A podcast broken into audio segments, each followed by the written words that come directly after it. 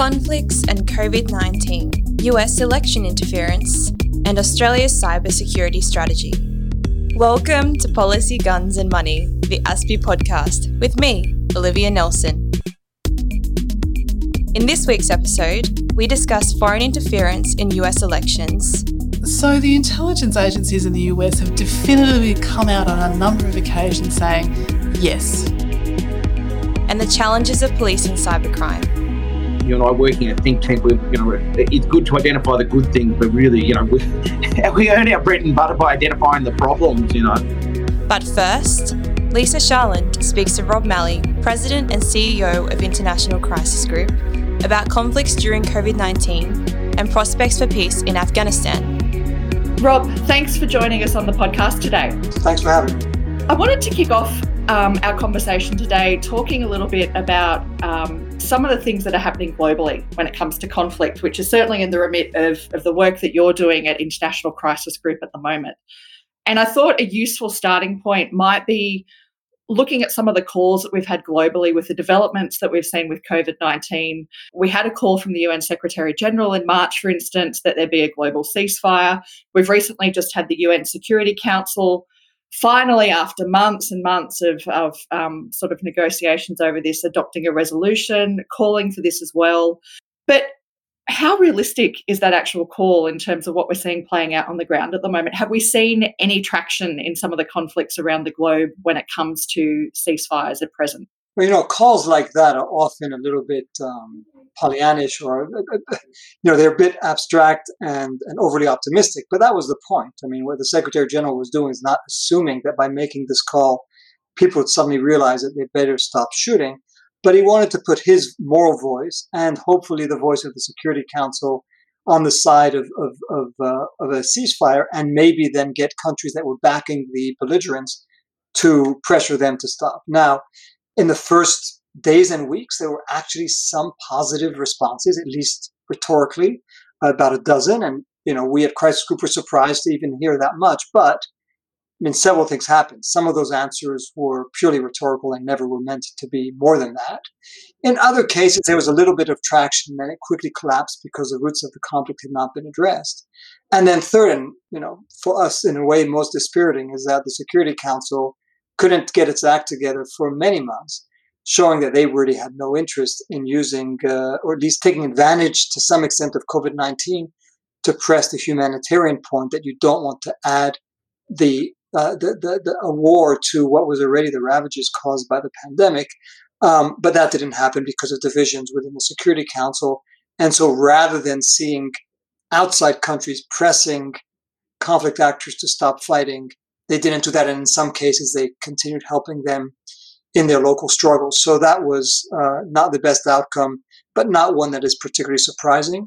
I'd end with this the Security Council is a mirror of the state of the world. It more often than not reflects where the world is, then brings it to where it ought to be. And in this case, what it reflected was the impotence and the divisions among world powers and and I think you know in, in terms of an assessment there what we're seeing take place geopolitically at the moment amongst some of those major powers goes goes sort of beyond some of those discussions in the council no doubt which we'll get into a, a little bit more one of the, the conflicts, of course, that's sort of um, been ongoing um, over the last few decades is what we've seen playing out in Afghanistan. And at the moment, we're sort of waiting to see what happens with potential peace talks um, between the, the Afghani government and, and the Taliban at the moment. Uh, we have discussions at the moment over the release of prisoners, which is, I guess, is one of the, the issues that is, is being looked at before talks proceed further. I should note here in Australia, that's been an issue of concern, given that some of the, particularly one prisoner that's being looked at being released was um, responsible for the death of Defence Force personnel here. And I know similarly other countries have expressed concern about deaths of their nationals and potential release of those, those prisoners. So, with all that sort of context at the moment, what what are sort of your assessments of where discussions are going at the moment in, in terms of developments in Afghanistan and what do you see sort of as the trajectory over the next few months? So I'd start by saying, and I don't I'm not known to shower the Trump administration with praise, but this is one case where I would say they handled the situation quite well, which is that they pressed hard for a diplomatic uh, solution. And they were prepared to have high level discussions with the Taliban, even in the absence of the Afghan government, which had been a sticking point in the past. And they at least got to the point where there's an agreement between the Taliban and the US, and part of that agreement is to see the, the onset of intra Afghan talks. Now, there were some preconditions, or as the Taliban saw them, they wanted to see the release of 5,000 of, uh, of, of, their prisoners. Um, it is controversial. Prisoner releases, by definition, are controversial because they are supposed to mark the not really for, not to forget or to forgive, but to say we're prepared to pay the price of allowing people who have caused harm, often, not always, but often, at least those who are rightfully being detained, are detained because of some of the, the, the crimes or the, the warlike uh, activities in which they were engaged. So it's always difficult, and I understand it's particularly difficult in, in, in a particular case for Australia, as it is for other countries. But if the if the reward on the other side is an actual peace, countries often swallow hard and say this is what we need to do. And so I'd say, you know, the the the, the process has been slow. Talks were supposed to begin in March, if I'm if I'm correct. They haven't yet begun, but there's been progress. There's been many ceasefires, many ceasefires to, to coincide with religious holidays. We are almost at the stage where all prisoners will have been released, and then the talks, which will be even more difficult than what preceded them, are to take place. Given how long this war has gone on since 2001, it's the longest war in, in, in U.S. history that the U.S. has been engaged in, and by some some number of years. Um, it is at least worth looking at this as glass half full. We're on the verge of talks. The U.S. is committed to a robust diplomatic initiative. It has reached some agreement with the Taliban. Now we got to push this past the, the finish line, which will be far more difficult than getting to where we are now. But I think it's one place where the Trump administration deserves uh, some praise, and the parties now deserve encouragement to, to keep going. One of the other issues of concern that's come out of these discussions uh, relates to how that agreement may potentially reflect on women's rights in the country. And um, we've seen this week um, an attack on one of the women peace negotiators who has been taking part um, or is potentially taking part in that, and concerns that this is something that perhaps may become a point of compromise, um, if, if not sort of a, a long term cause of concern. What's your sort of assessment uh, in terms of whether or not this is likely to just simply be a bargaining chip and maybe let go as part of the process and just seen as something perhaps that isn't a priority in terms of that that grander um, peace deal? It's a great question. We just issued a report last week looking at what the Taliban positions were on a whole host of issues, from the form of government to religious freedom to women's rights to the structure of the security forces, etc., etc. Now, on the issue of human rights and women's rights in particular, that is cause for concern because we've seen how the Taliban governed in the past. They've been relatively coy about what their position would be. They tell they've told us and others that they have learned from the experience that they don't want to go back to the way it was in the 90s. But you know, we see we you know there's reason to worry nonetheless. And uh, even though it may be one of the, as you say, a bargaining chip, our view is it's one area where countries on whom the Taliban and the Afghans in general are going to need to depend for economic assistance to get this country on its feet, even if assuming that you get a new government through this uh, intra-Afghan negotiation. The Taliban say that they acknowledge, and certainly other Afghans acknowledge that they're going to need support, support from the West in particular. And that support could be made contingent on whatever government emerges, whatever agreement comes out, respecting basic human rights. That's the leverage that the rest of the world has, and it should not uh, let it go to waste. So I guess what you're sort of saying there is the leverage extends well beyond the, the peace deal itself in terms of how countries decide to engage. Well, it should, the message should go even during the negotiations that this is one of the criteria that is going to be used to judge whether this is an agreement that the rest of the world, I mean, it's not up to them to accept it or reject it, whether they're going to be prepared to work with the government that comes out of uh, the negotiations. And yes, I think it's important to, to emphasize the rights of all citizens, and in particular the rights of women. I wanted to turn uh, to the um, to some of the analysis that's come out of International Crisis Group, of course, which you which you head up at the moment. Uh, every year crisis group puts out uh, sort of a, a prediction in, in, terms of the the conflicts that should be watched around the, the globe. Um, sort of 10 conflicts to watch and that sort of your last one came out i think in december 2019 a lot has changed certainly since um, december. The world looks like quite a, a, significantly different place to what it did with um, covid-19 with some of the geopolitical developments that we've seen taking place. And I wanted to get your assessment um, on how those conflicts or those areas to watch have, have, sort of trended. And in particular, I think a, a lot of people noted that, uh, and I think you recently noted this in a column that you wrote, um, that ICG broke with precedent in terms of identifying the United States as an, an, area, some of the developments that we saw taking place there in June, as um, something that needs to be watched.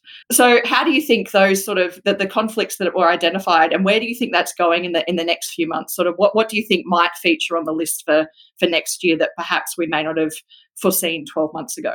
Well, it's not too early to, to start thinking about that. You know, I, I looked back at the list in, in preparation for our conversation, and the fact is, and I'm, it's not one that we should take particular pride in, but all the conflicts that we mentioned, I think, maybe with one exception, uh, are conflicts that were either noteworthy because of how deadly they were or noteworthy because they presented an opportunity for resolution, as in the case of Afghanistan.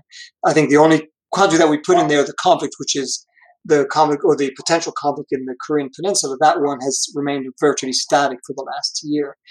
But looking back, uh, I think what is particularly noteworthy are the areas that we did not think would be on the agenda. You mentioned the United States. We didn't think about that last December. I don't think we thought about it in January, but certainly where we are today, it's a country that uh, is, you know, let's not exaggerate. We're not on the verge of a civil war of the kind of conflict we've seen elsewhere. But given the weight the U.S. Plays uh, has in the world, this is, and given how disconcerting and depressing events have been, I think it's important to, to take note of that. But of course, the big event that we couldn't foresee was the pandemic.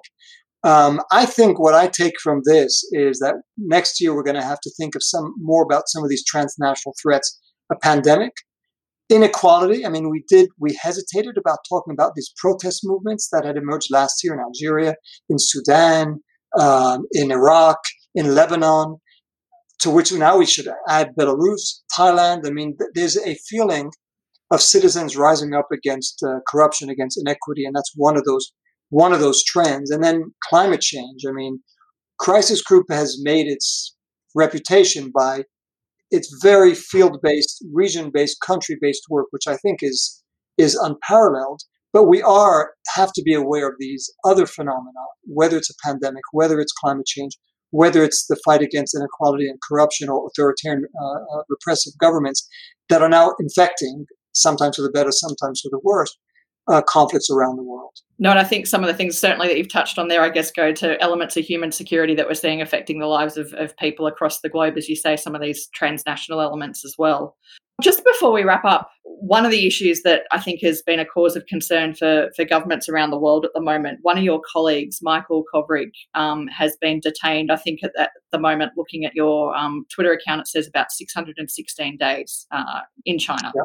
And I wanted to talk about that because arbitrary detention um, by governments uh, of, of citizens abroad at the moment is, is a concern. I know, for instance, that um, the Australian government, you know, there's cause for concern about an Australian national um, Kylie um, Gilbert Moore, who's detained in Iran at the moment. And this raises some issues aside from the very personal element, the impact it has on the individual and the families involved, which is um, significant, but also around the debates about how to approach that, uh, what level of private diplomacy should be engaged, and how much needs to take place in public. And I thought it's important to draw attention to this, but also to get an assessment of sort of what tools are being drawn on by Crisis Group at the moment to, I guess, look at trying to get your colleague released right now? Yeah, I'm glad you, you raised it because it's on, on our minds uh, every day. As you say, over 600 days now that he has been in detention. He hasn't seen, he hasn't been outside. He hasn't seen a member of his family. Actually, since January, he hasn't. He's been denied consular access. They claim the Chinese authorities claim it's because of COVID 19, but even after COVID, the, the height of COVID 19, he still has not had consular access. I think uh, those who are listening to us must know, but I will have to I'll remind them if they don't, that he was picked up not because of anything he did, but because he's a Canadian citizen who happened to be in China at the wrong time, right as at the same time as, as, as Canada, or a week after Canada had detained a Chinese national, the CFO, Chief Financial Officer of Huawei, on extradition charges to the US. So this is a clear case of hostage diplomacy. It's, there's no other word. There's no, he'd been going back and forth to China for years. And all of a sudden, a week after Canada arrests uh, a Chinese citizen, that he's detained. I don't think one has to be a, a, a great expert in Chinese uh, politics to know why he was picked up. And you raised the, I mean, we've struggled with it. How do you react? I mean, on the one hand, you want to scream and you want to wage a public campaign. On the other hand, you know, sometimes, I mean, I've spoken to experts who have to deal with this around the world, whether it's in Iran, as you mentioned, or Egypt or elsewhere. And you always have to balance between putting enough pressure, but you always are afraid, and the family is afraid that if you go too far, are they going to retaliate? Our view has been we need to put pressure, and governments, including the Australian government, have raised this with uh, uh, with China. Um, certainly, European governments, the U.S. government, Canada, first and foremost. But at the same time, we've been telling the Chinese that if they look at crisis group, if they look at what Michael has been doing, and you know our relationship with China go back to the time when Gareth Evans, your former foreign minister, was one of my predecessors and somebody who did a fantastic job for, for crisis group. Our whole philosophy was we want to engage. We don't believe in isolation. We don't believe in trying to exclude China. In fact, China has a perfectly legitimate right to play a pivotal role on the world scene. And that's been our and our interaction with China and Michael's interaction with China has been to try to give them advice on how to play a more a, a constructive role in conflict prevention and resolution. Uh, so for them to do this sends that message, a very chilling message that if you want to work in China about China, even if it's to be engaging with China, you run the risk of one day becoming a pawn of great power diplomacy or great power hostage taking, and that's been extraordinarily uh, uh, uh, you know, difficult for his family, for all of his colleagues at Crisis Group. But we'll continue to fight. I'm convinced he'll be he'll be released uh, sometime soon, because there is you know China is only hurting itself by by its actions and the message it's sending to its neighbors like Australia, to others who I know are, are preoccupied because if you're a business person, if you're a member of an academic institution, a research institution, even a diplomat, what guarantee do you have that you won't be the next victim if this if this is allowed to, to, to persist. And I think, as you say there, for, for those that are looking to engage in, in diplomacy or research or business, this has long uh, reaching implications for that. And if you're trying to look at what's happening on the ground and analyze what's taking place, then, then the implications um, ex- extend much beyond that, not to mention the um, devastating personal consequences of it. So, uh, look, Rob, thanks so much for joining us today, um, giving us a. I mean, we could go into depth on so many different um, crises that are happening around the world at the moment, um, but uh, hopefully we'll have another opportunity to hear from you a bit um, later, either this year or next year, when we, we sort of try to look at what's happening for the year ahead. But thank you again for your time today. Thank you for having me. Next, the strategists Brendan Nicholson and Anastasia Kapetas discuss foreign interference in US elections in light of the recently released US Senate Intelligence Committee report on Russian interference in the 2016 election. So, Anastasia, the Senate Intelligence Committee has released its report uh, examining the Mueller investigation. What are your impressions? Well, the first thing that people are, are asking, probably out there in the public, is what's this all about? Haven't we already had a Mueller inquiry? Haven't we already had a congressional committee inquiry that's handed down? Why is this coming out now? And the answer to that is that this process in the Senate has been running in parallel to those other processes, uh, and its its findings are just being wrapped up. So it's a thousand pages long. It's taken testimony from, from journalists, from political operatives, from government officials, actually on both sides of the Atlantic. So that's one of the interesting things we'll get to the way in which the Brexit election has been linked to foreign interference with the US election as well. Well, reading these reports, two reports that have come out in parallel, are you any more convinced that there was actual Russian interference in the last US election and in the Brexit process? So, the intelligence agencies in the US have definitively come out on a number of occasions saying, yes, there was definitely foreign interference into the 2016 election. They've gone further to say that the Russians really wanted Trump to win. So, those facts are probably not in dispute as far as the intelligence agencies go. Of course, on the Republican side, from the get go, from the moment Donald Trump got elected, um, it's been running a particular line that this is a witch hunt, um, that this is a you know, a democratic fever dream. And more than that, that this is a conspiracy theory pumped out by the Democrats to cover their own collusion and, and malfeasance in the 2016 election. So, And this goes right down to Donald Trump ordering an investigation into why Mueller actually carried out the investigation. That's right, and into supposed Democrat spying and FBI spying on his campaign that was illegal. Now, none of that has any basis in fact. What the FBI were doing in his campaign uh, was not spying on Donald Trump per se, but they were investigating links between the ca- campaign figures and Russian intelligence figures. So that that link was was there, and uh, really from 2016 uh, onwards, intelligence agencies were going, "Well, what's this all about?" Well, going right back to the end of the Second World War, Americans, by and large, have been deeply suspicious of the Soviet Union and subsequently of Russia, and particularly Putin's Russia. Uh, what do you think the average American makes of this? It sounds highly confusing from afar. So it used to be that there was a, a, very bipartisan attitude towards Russia, with only shades of difference between Republicans and Democrats, um, and broadly in you know U.S. public opinion in regard to Russia was relatively negative. Of course, it, it had its high points after the Cold War, and there was that peace dividend effect. Um, but generally, before Trump, there was a kind of consensus that you know that Russia was a strategic competitor, that Putin wasn't really interested in in things like a reset with Russia, and and and that's where the kind of relationship was. The Obama administration had sanctioned a whole bunch of Putin's associates, for example. So yes, uh, I think the broad public perception that you know Russia was not the US's friend that's changed now for large sections of the US population. Um, and that's changed because the Republican Party decided that that was no longer, you know, an issue. Do you think it is still an issue? Russia's foreign interference in, in US elections remains a massive issue. The intelligence agencies also said, and it was reported in this report, that Russia is actively involved in the, the 2020 campaign. Now, instruments of the American political structure, such as Senate committees, congressional committees generally, have often in the past op- operated with a sense of bipartisanship and professionalism. Do you think that over the last four years this has fallen apart?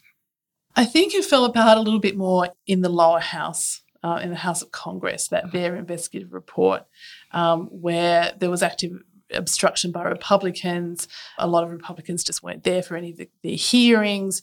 I think the Senate report um, has managed to avoid some of those. And what's remarkable about this report is that it is bipartisan, like both parties ticked off on this. Now, publicly, they reach different conclusions. For Republicans, the report means that definitive proof that there was no collusion. For Democrats, it means, look, there's some serious issues here um, that bear further, even further investigation. So, just to say, what the, the, the nux of the report is really about um, essentially the WikiLeaks episode. Do you remember that in the 2016 campaign? Yes. Yeah. So, this is when Russians hacked the DNC um, and got a whole bunch of Democrat emails, including from mm. uh, people like John Podesta. And WikiLeaks put them up at a very opportune moment for the Trump campaign. So it was it was basically around a big scandal in the Trump campaign. Oh, it was at the time Hillary Clinton was accused of um, using an insecure email system.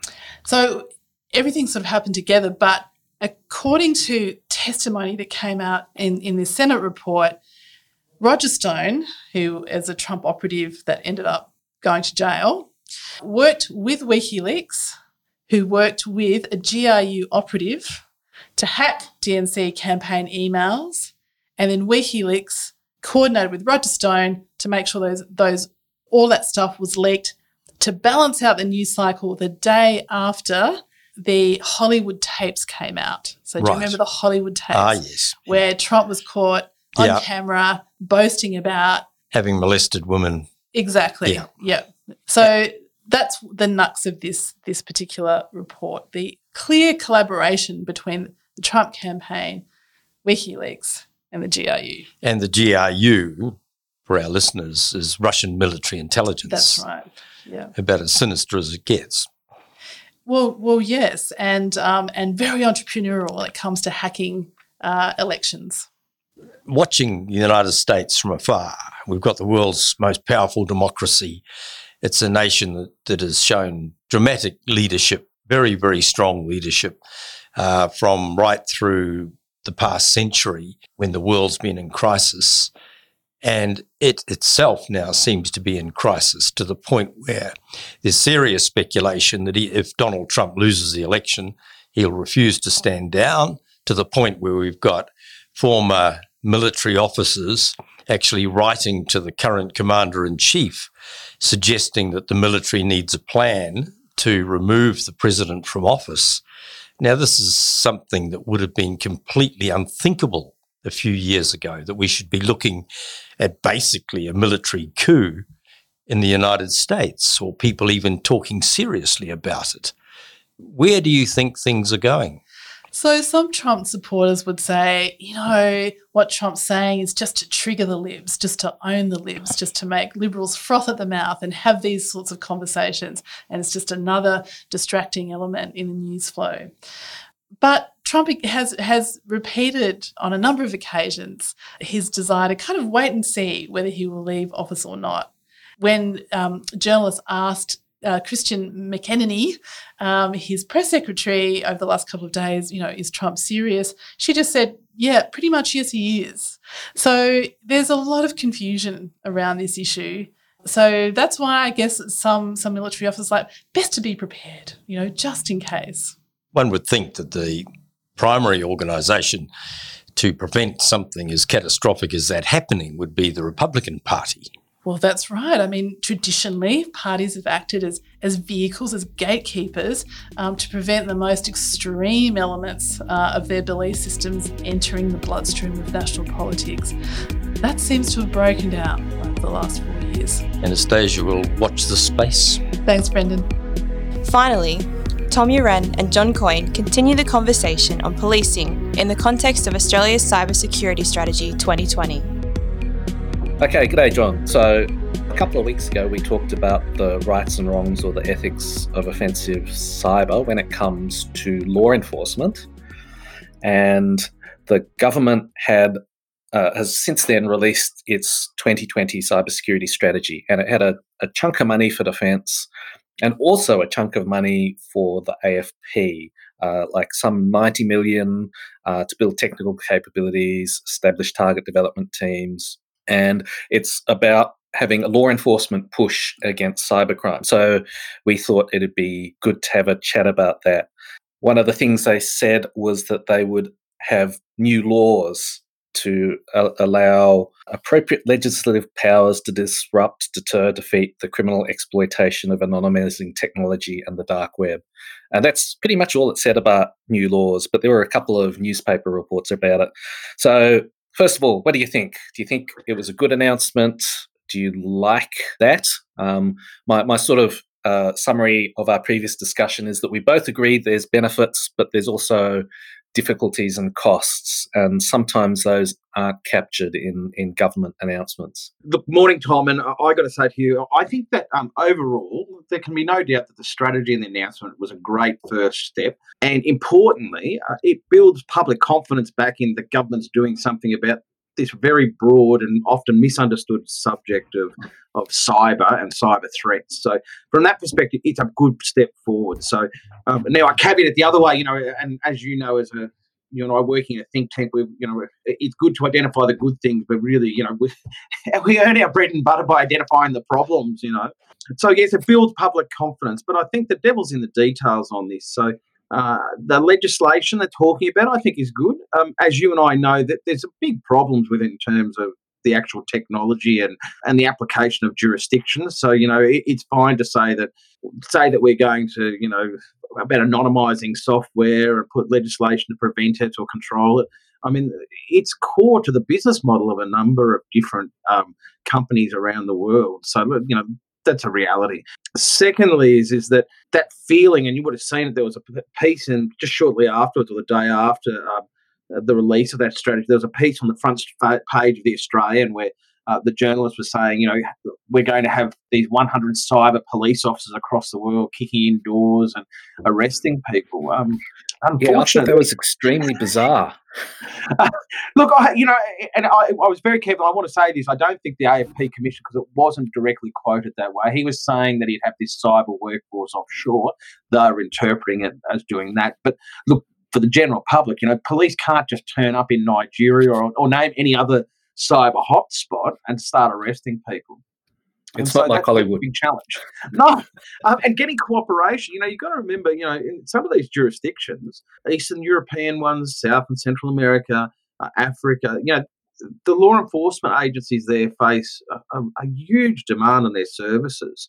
Um, and, and their capabilities and budgets fall far short of being able to respond to that demand. So, when they're going to answer to an international um, request for assistance, they're going to look at proportionality and issue. So I think that's another really big problem here is that um, if you've got a, a, massive murder rate, in, say in Mexico, um, are you really going to be able to attribute investigative capability to assist the AFP and the Australian government to identify, locate, and um, extradite an offender who has, you know, who will likely only get 12 months in an Australian prison, even if he is found guilty, when you're trying to keep communities safe.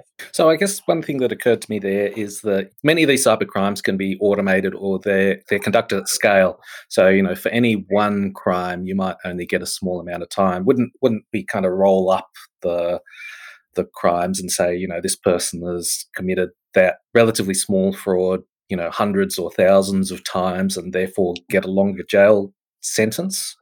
Look under some circumstances but not my point is not necessarily. And again you know um, in terms of getting the sort of cooperation to bring that person to justice you know you're talking about having to um, negotiate detailed mutual, mutual legal assistance agreements between each country. Then you're going to have to request a specific support on that that, that investigation. And there's got to be an offence in both countries so, in terms of for mutual legal assistance, now it's very easy. So, you know, if, if someone murders someone in Australia and they flee to another country, every jurisdiction has a murder charge. So, it's very easy to match that up. Um, in this cyberspace, much, much more difficult. Um, then mm. you have to collect in an evidentiary form that can be, be given in court. And in the case of Australia and many other jurisdictions, um, you've got to be able to prove that that offence beyond reasonable doubt. Um, we're talking a, some fairly significant challenges for what is considered. And traditionally, law enforcement has focused on those sorts of crimes. It's given higher priority to those crimes globally that um, that involve violence against in the community. So, you know, this is an often non-violent crime. It's very hard to. It's not a victimless crime, but it's very hard to identify a victim. So, I, my point is in that proportionality piece. I just don't see even when you're talking about sort of a key leader, locking that person down um, and being able to prove that that person through, as you know, the very opaque nature of cyber is pretty tough. Yeah. So what was also really interesting to me is, is that that kind of sentence I read out earlier about appropriate legislative powers, and that's the only thing in the strategy that talks about doing something new for law enforcement, but there were a couple of newspaper pieces. Uh, so Michelle Grattan in the conversation said that that would actually be permitting access to computers used in serious criminal activity. And then that information, so uh, you know that there's crime occurring, you know that there's a computer involved, therefore AFP would have, I guess, the authority to to presumably hack into that computer um, and then that information you got from that computer would then be required. Well, you would use that to get more targeted warrants for interception and computer access. So I thought it was interesting and a bit, maybe wrong is the wrong word, but um, I think that's the sort of information that should have been in the strategy rather than briefed to reporters, um, because I think that's entirely justifiable and we should be transparent about that. That that actually makes sense as an approach. If you've got a computer, you don't know who who to get the warrant against in the first instance. Does that work for you? Look, it does. The challenge here is, is about jurisdictions again. And, you know, had it been in that strategy, I wonder how a number of our partners, and in fact, we might put it the other way. I mean, would we be happy without warrant and without um, action under a mutual legal assistance treaty? Would we be happy with, uh, say, an American investigator from the FBI accessing a computer and hacking a computer that's in an Australian jurisdiction where it hasn't been proven beyond a reasonable doubt an offence? You know, that's I guess is the way I'm looking at it, and I think that yeah, yeah. Um, you know, it, it, doesn't necessarily mean I, am not necessarily against it. What I'm saying though is, is that there's a lot of details that need to be yeah, worked yeah. out, and I'm not sure. And again, I'm not sure where Michelle Grattan got hers, whether her, her piece, the information for it, whether it was briefed yeah. directly from government. Um, yes, it sounds good, but the devil's in the detail and yeah, how it applies. And, and a number of jurisdictions would be particularly unhappy if we started to do that. Yeah. So the there was also a journalist in the Sydney Morning Herald who reported basically the same thing. So I'm, I'm assuming that is some background brief from government, but but I don't know. And the way I'm thinking is that there's public indictments from I think mostly the FBI where they talk about having a computer where they don't know where it is in the first instance. So they need to conduct some sort of investigation to first determine where it is. And I think that it makes sense that police be able to do that because once you know where it is, then the jurisdictional elements come into play. That to me sort of makes sense, but it also, I think, makes sense in a way that we should be transparent about it. You know, we're only doing it to figure out where it is. Correct. Stop. Yep. And look, I mean, um, I'll go back to your point before about pursuing those Mr. Big criminals. I mean, you might remember this. Uh, this is this case of Phantom Secure and the Blackberries, where yeah. Um, Canadian-based company was modifying. I mean, the technology's old now, but you know, he'd had modified and created software that allowed Blackberries to be modified to be essentially unbreakable in terms of encryption and secure communication. Um, very uh, deliberately, and the allegations are very deliberately uh, targeted that product towards criminals um, yeah, and yeah. other people of that same like. Now, the owner of that company was eventually pursued, and it's I think it's still before court or in appeals anyway. My, but my point is, is that there are those sorts of those sorts of stories um, and you know, then you can mix that up in the opposite way. You know, you remember there was that case in the FBI where the FBI wanted, uh, I think it was Apple, to undo, uh, open up a phone in relation yep. to an investigation they were doing, and there was a long, lengthy court case around that. So, I mean, there's two separate sort of issues there. You know, one is about pro- just providing encryption. The other one is providing encryption directly targeted at, at providing assistance to criminals and those who would undertake illegal or unethical behaviour. Um, so you know, th- there's a lot of detail in this space, and so you know, like I keep on coming back to this is that I think that it's really valuable now that we have a strategy. I think it's really valuable that we have um, the fourth estate talking about it, um, like the media, and I think uh, you know, ICPIC. Um, and more broadly, ASPI and other think tanks and academia sitting there pulling apart and looking at these sort of separate issues it's always, and I always say this as being a think tanker, you know, we're very fortunate um, you and I and others at ASPIC because in many ways we're all care and no responsibility in terms of these sorts of topics. Uh, and I, acknowledge, I think it's the policymakers, um, legislators, police officers out there actually doing investigations and faced with and faced with um, the tricky thing of navigating all of this complexity. So um, I, I think it's important to acknowledge that and say that you know here let's see some more details around jurisdictions and the reality of law enforcement globally to shape expectations of the public. Let's see more about this issue of proportionality offshore. Um, so, you know, surely we're not going to pursue cyber criminals with the same vigour that we pursue murderers and terrorists and others who, who are guilty of much more serious offences.